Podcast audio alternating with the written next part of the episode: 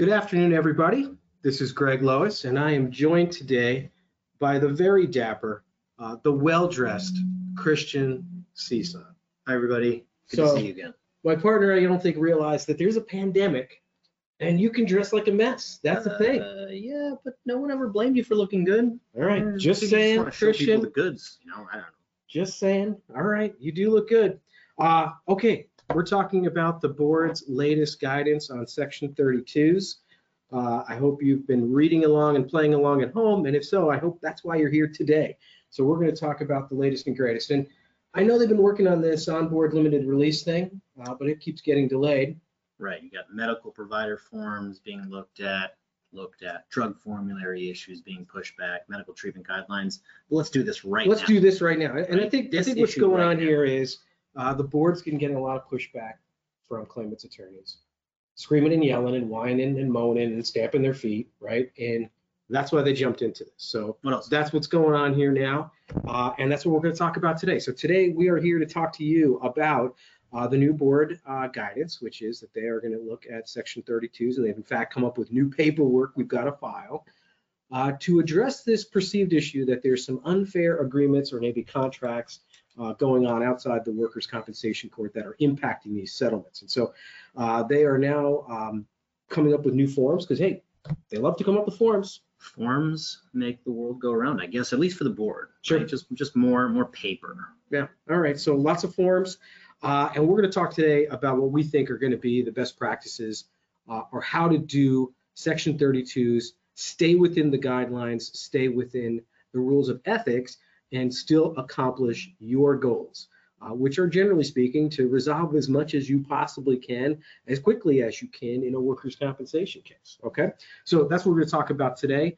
Uh, this is completely and totally live. So please type in your questions. There is a form uh, in this GoToWebinar session. Type in your questions. We can see them pop up, and I will answer as many uh, of your questions as you can. If I can't answer it, Christian's going to answer. So that's, he's, he's my anchor. Right? He's, he's here to help us today. He's my dial-up friend. Uh, when I have a pro- question I can't answer, that's who I go to. So I'm bringing him in on this one. All right. So section 32s, I love section 32, right? When I wake up in the morning and put on my lawyer costume, comb my hair, I'm excited about getting 32s for my clients. Uh, they create finality for my clients. They're what our clients want. They want to close cases, and it's one of the most often uh, used methods of closing a case. Why Yeah, and, and what I love about section 32s is, uh, generally speaking, you can settle the whole case. You can settle a part of the Partial, case. You know, you could do indemnity only, you could do medical only. You, you really, the sky's the limit. Uh, and the board has to approve a section 32.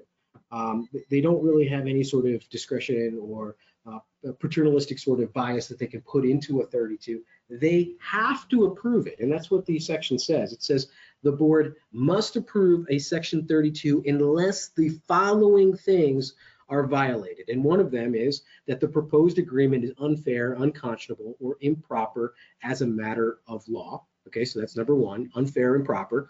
Or the proposed agreement is the result of intentional misrepresentation of a material fact. Or uh, within 10 days after the settlement being approved, one of the parties comes forward and says, hey, I don't want this settlement. I want to disapprove this settlement. Okay, so that's uh, every every settlement that doesn't fall into one of those three categories must be approved by the board. Now, let's be careful about the word shall, right? Shall means they have to do it. Right, they don't have the discretion to just say, I don't want to approve this settlement today. Uh, Probably because it would, it would actually be unfair to the parties. If they come together, make an agreement, and then some arbiter decides this is not going to go through. It's the whole purpose of the system to actually come together and create a resolution. So to have it just be disapproved by the board for an unnecessary reason doesn't make sense. Agreed. And, you know, when the legislature changed the law in 1996 to allow for section 32s, they said the board shall Shall. approve them. If they wanted to give the board a lot of discretion, they should have said May. may. Okay, good. We're in agreement. Okay, that was law school 101. We're back into practical stuff now going on. All right. So what does the worker compensation law say is not allowed in section 32? And I- I went through the whole workers' compensation law and picked out the parts where, you know, if we get into this area, we're going to violate what's going to be allowed under section 32. So first of all, we're not allowed to ask for any advance or future waivers. Uh, it's it, it's uh, completely anathema to the workers' compensation law itself to say to someone when they come onto your work site, hey, welcome aboard. Uh, you've got to sign this piece of paper which says you are waiving all of your rights to workers' compensation. So any advance waivers are always going to be uh, disallowed. Uh, that would also include any advance waiver of future workers' compensation benefits uh, for injuries or accidents which haven't occurred yet. So those are things that are disallowed. Next, any discriminatory practice is not going to be allowed in the section 32. And, you know, that could be uh, prescribed quite wide, uh, uh, widely. And, a good example of that would be things saying, um, yeah, you were getting $10,000 today in this lump sum dismissal section 32, and you hereby agree not to tell anybody about this settlement, right? Because maybe us as the employer has an interest in this person not coming back to the employment, driving their brand new Cadillac and saying, woohoo, I got this in workers' comp, right? Uh, disallowed. Anything that infringes upon their ability to claim workers' compensation benefits or allow others to claim workers' compensation benefits would be considered discriminatory. Uh, how about anything that clearly violates any of the tenets of the workers' compensation law? Uh, a good example of this would be an employer trying to resolve uh, penalties against the employer or issues that arose during the Workers' Compensation Act, perhaps discriminatory violations of Section 120 in a Section 32 settlement. You can't do it uh, you're disallowed, don't try, okay? Uh, all of those things are expressly allowed by section uh, 32 and by the law uh, in general. We don't see that really coming up. No, I think they're pretty straightforward. And I think that because they've been in place, clients typically know that we wouldn't put them into those agreements or their own agreements that they made without us. Great. Next, uh, how about things that the common law says does not work in a section 32. So now I'm really talking about, hey, what are we uh, trying to achieve in this section 32, which is not going to work, okay? And stuff that's not going to work. One, outside claims. Those are claims coming in from other jurisdictions. That's, hey, you've got two claims against me. I'm going to pay you a workers' compensation settlement, and you agree to waive this other claim that's pending in the currently pending claim. Um, we can't settle claims that way. And the reason for that is the board doesn't have jurisdiction over those claims they can't waive it in a, in a settlement. It just doesn't work. They wouldn't also be allowed to make any rulings on claims outside their jurisdiction. So it would also make sense that they can't settle claims. Like, for example, a New York law judge can't approve an Ohio settlement order or uh, a dismissal of an Ohio settlement order in lieu of a settlement. Exactly. So they don't have any jurisdiction over it. They really shouldn't be reviewing it, which kind of gets to why they're trying to do that now, but we'll get there. Little, it's good, good little segue there. Okay, good. Uh, thank you for that. Yeah. so he doesn't just look good, people. you got it up here. All right. Uh, we already talked about waiver of claims for discriminatory practices. It's not allowed. Uh, there are certain types of civil claims you can't waive, uh, period. Okay. Uh, exculpatory claims. Now, what is the board saying that we're going to need to submit when we are resolving a section 32? Well, obviously our section 32 documents, but beginning on December 6, 2021, uh, we're going to have to disclose any agreement or contract that has been entered into outside of the workers' compensation settlement, uh, but uh, is somehow connected with this settlement. Okay, and where we really think this is coming in is this is an attempt to get rid of the general practice that we've been doing since time immemorial, over my entire career. We've been resolving cases and asking for general releases. We've been resolving cases, and at times we've been asking for a resignation, right? So we, we've been doing those things. Um, so we think that's what this is, uh, uh, uh, the focus is on general waivers. In fact, if you read the board guidance, what they put on their website and what they put out in their um, uh, documents, they focus on general waivers, general waivers, general waivers. They don't really address a lot of other things that go on. For example, a release and resignation, or in the OCIP context, where we're putting the money that's moving, perhaps in an owner-controlled insurance program settlement. Really not talking about that just yet. So uh, we're going to talk a lot today about general waivers, uh, and we think that that's where the board is focusing right now. All right, next, um, if there is an agreement or contract outside the section 32, the board wants to take a look at it, and they say they're going to apply this thing they're calling significant scrutiny.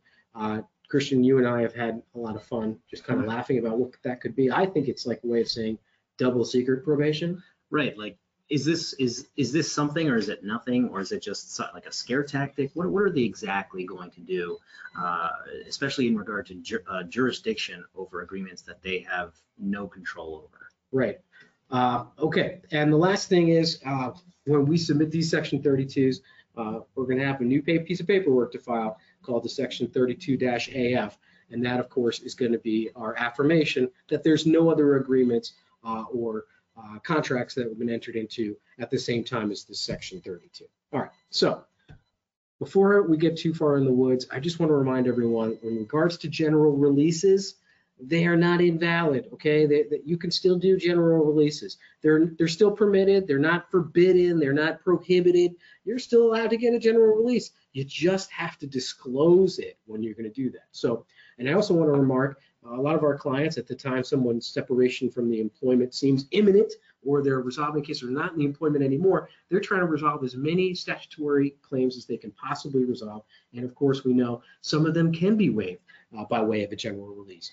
Um, so, uh, for example, uh, your Title VI, uh, your Title VII, your ADA claims, your uh, WARN Act claims, uh, anything that could be brought by the employee in a civil court could certainly be waived by way of a general release. The board just wants to know that we're doing that. That's the only uh, real thing that's changing. And then, of course, once that waiver is entered into or obtained, it's going to be subjected to this wonderful thing called significant scrutiny. Right, they won't tell you that they're going to reject it. In actuality, the prevailing law is still section 32, which actually says they have to approve it. So it would almost say that what they're going to scrutinize is whether it's unfair or unconscionable, which we'll get into. which they always had that power to do. All right, next, resignations, resignations. And a lot of reasons that our clients want a resignation.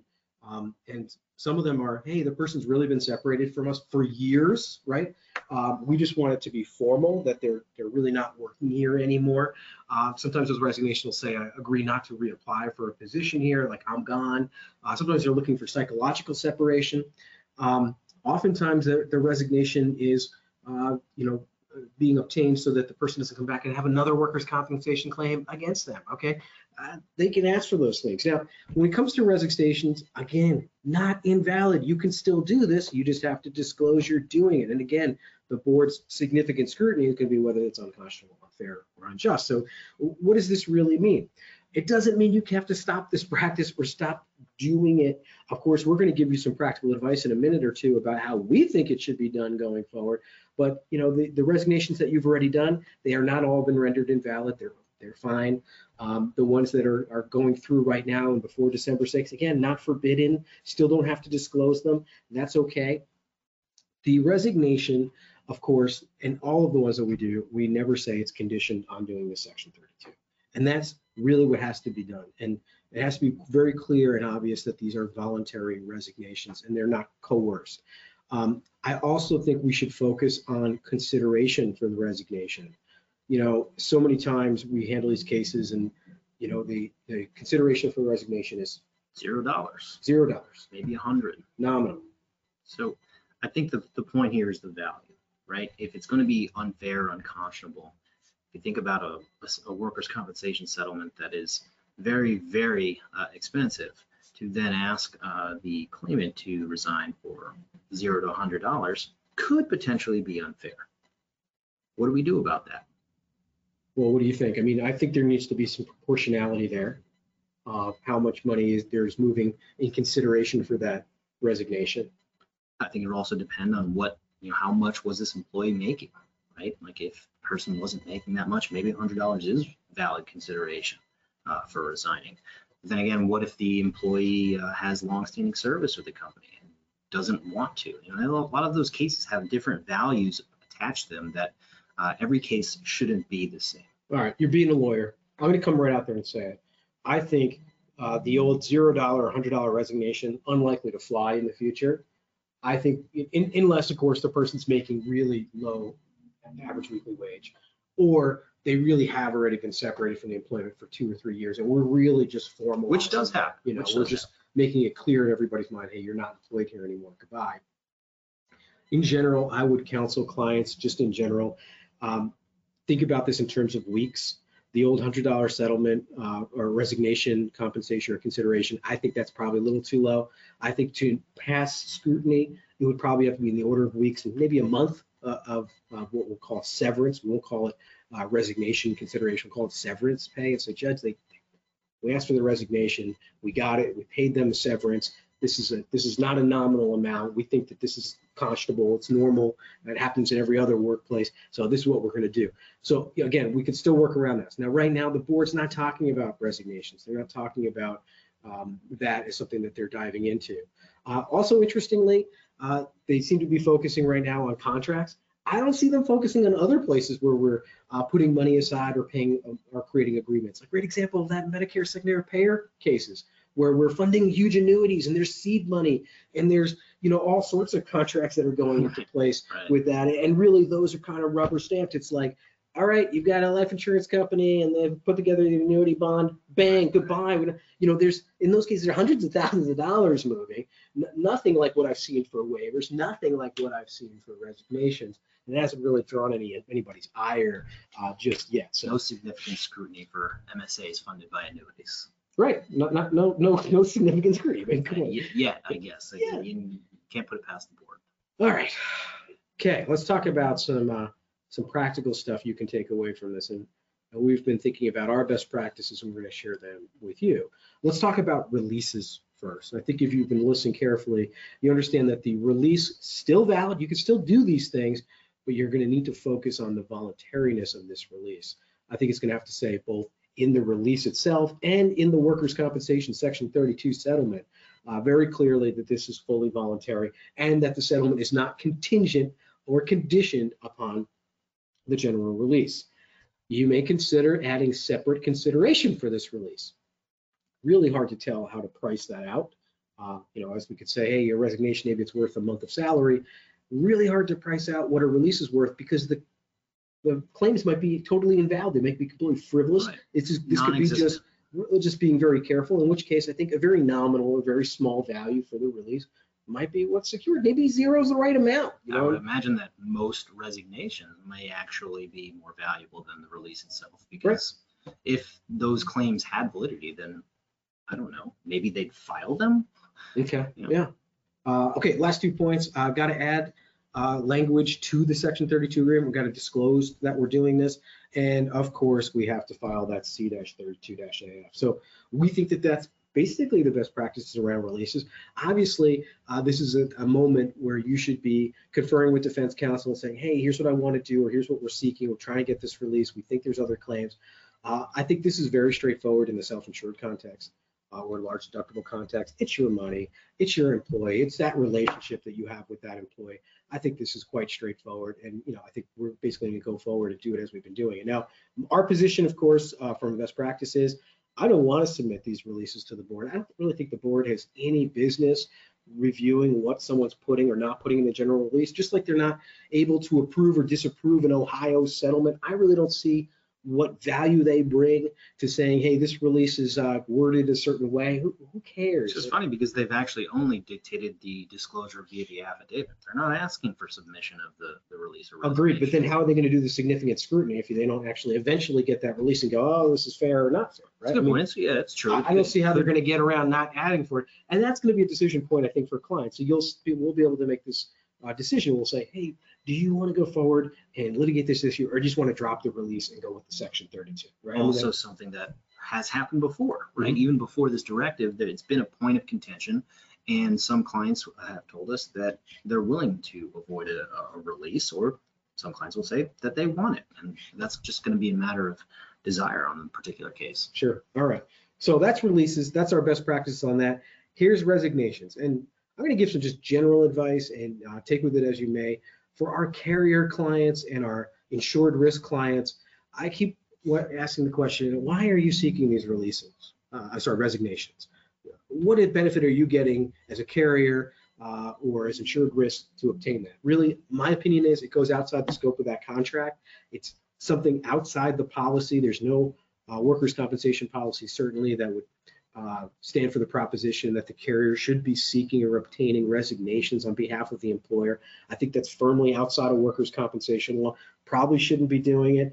Uh, yes, there are sometimes reasons to do it, and again, closely held risk, uh, that captive situation, or where really there is a very good understanding of the employment relationship and the risk that's being absolved. I'm okay with that. Then we'll work with you But in general, I don't see why carriers are, are trying to obtain resignations. And in fact, I think it's very, very rare. So uh, for that reason, I just want to say, hey, let's take a stop and take a thought. Why are we doing this? Why, why are we seeking this resignation? Next, if you are self-insured or a high or large deductible uh, client, yeah, um, maybe think about separating them early for any valid business reason. Again, I'm using the words very valid business reason uh, before you reach the settlement context. So let's talk just briefly about what we actually mean by that. Okay, It's a big caveat because we just talked about discrimination in the section 120 uh, provision. So we want to make sure that, you know, obviously when we talk about separation, it's for a valid business reason within the context of their employment Right. because uh, you cannot fire someone, you cannot terminate someone or take action against them in retaliation for filing a workers' compensation claim, pursuing a workers' compensation claim, things like that. Uh, but valid business reasons can stem from anything determining, you know, you know, do you need more staff to operate your business? Do you need uh, a particular uh, employee at a particular location, maybe a skilled versus an unskilled? Uh, do you need someone with uh, certification to operate machinery? A lot of these things require you to have certain employees in the fold. And if an employee is out on workers' compensation, it is very valid to have someone else take that place. Right. So that in itself, the need to fill the position is a valid business reason. Uh, so that's something to be thoughtful. And then when you're thinking about terminations or separations, you know, clients should be mindful, like, hey, there are might be a valid reason to separate this person. For example, failing to follow work rules, right? Um, failing to follow safety instructions, uh, doing activity that maybe they shouldn't have been doing, harming another employee. Yeah, it doesn't bar them from collecting workers' compensation benefits, but it might be grounds for termination. And it should be something that they should consider. They're like, yeah, did you follow the notice protocol? No, I didn't. I told you in 29 days. So it might be a valid notice for a workers' compensation claim, but I mean, it's an employer protocol. That's right. And so violation of employer work rules could be a valid reason for separation. Next, um, we're going to have to update the language in your resignations. If it doesn't already include this, to say this is a voluntary resignation and is not being done in consideration for any settlement in a workers' compensation board. It could still say it's being done for consideration, right? You can still pay someone for their resignation. We call that severance. That's okay. Uh, it just can't say, "Hey, in return for my $38,000 Section 32 lump sum dismissal settlement, I hereby resign my employment. So you're laughing, but I want to be very clear Oh, good point that the language needs to be updated and aligned with this new guidance so that we're ready for it. Uh, Any of our clients, uh, please just flip forward your resignations if you want us to look at them. We're very happy to look at that, Especially in advance of December 6th, which is when especially in you're gonna advance of December take 6th. significant scrutiny. Okay, right. onto Thank these you for agreements. stressing significant. All right, and last thing, of course, we're gonna um, add separate consideration for the release. Uh, And I do think the separate consideration should be above and beyond what they're getting paid in the workers' compensation settlement. Please help us avoid that unconscionable uh, position where someone is absolutely getting paid uh, to resign. Can't have that, can't do that.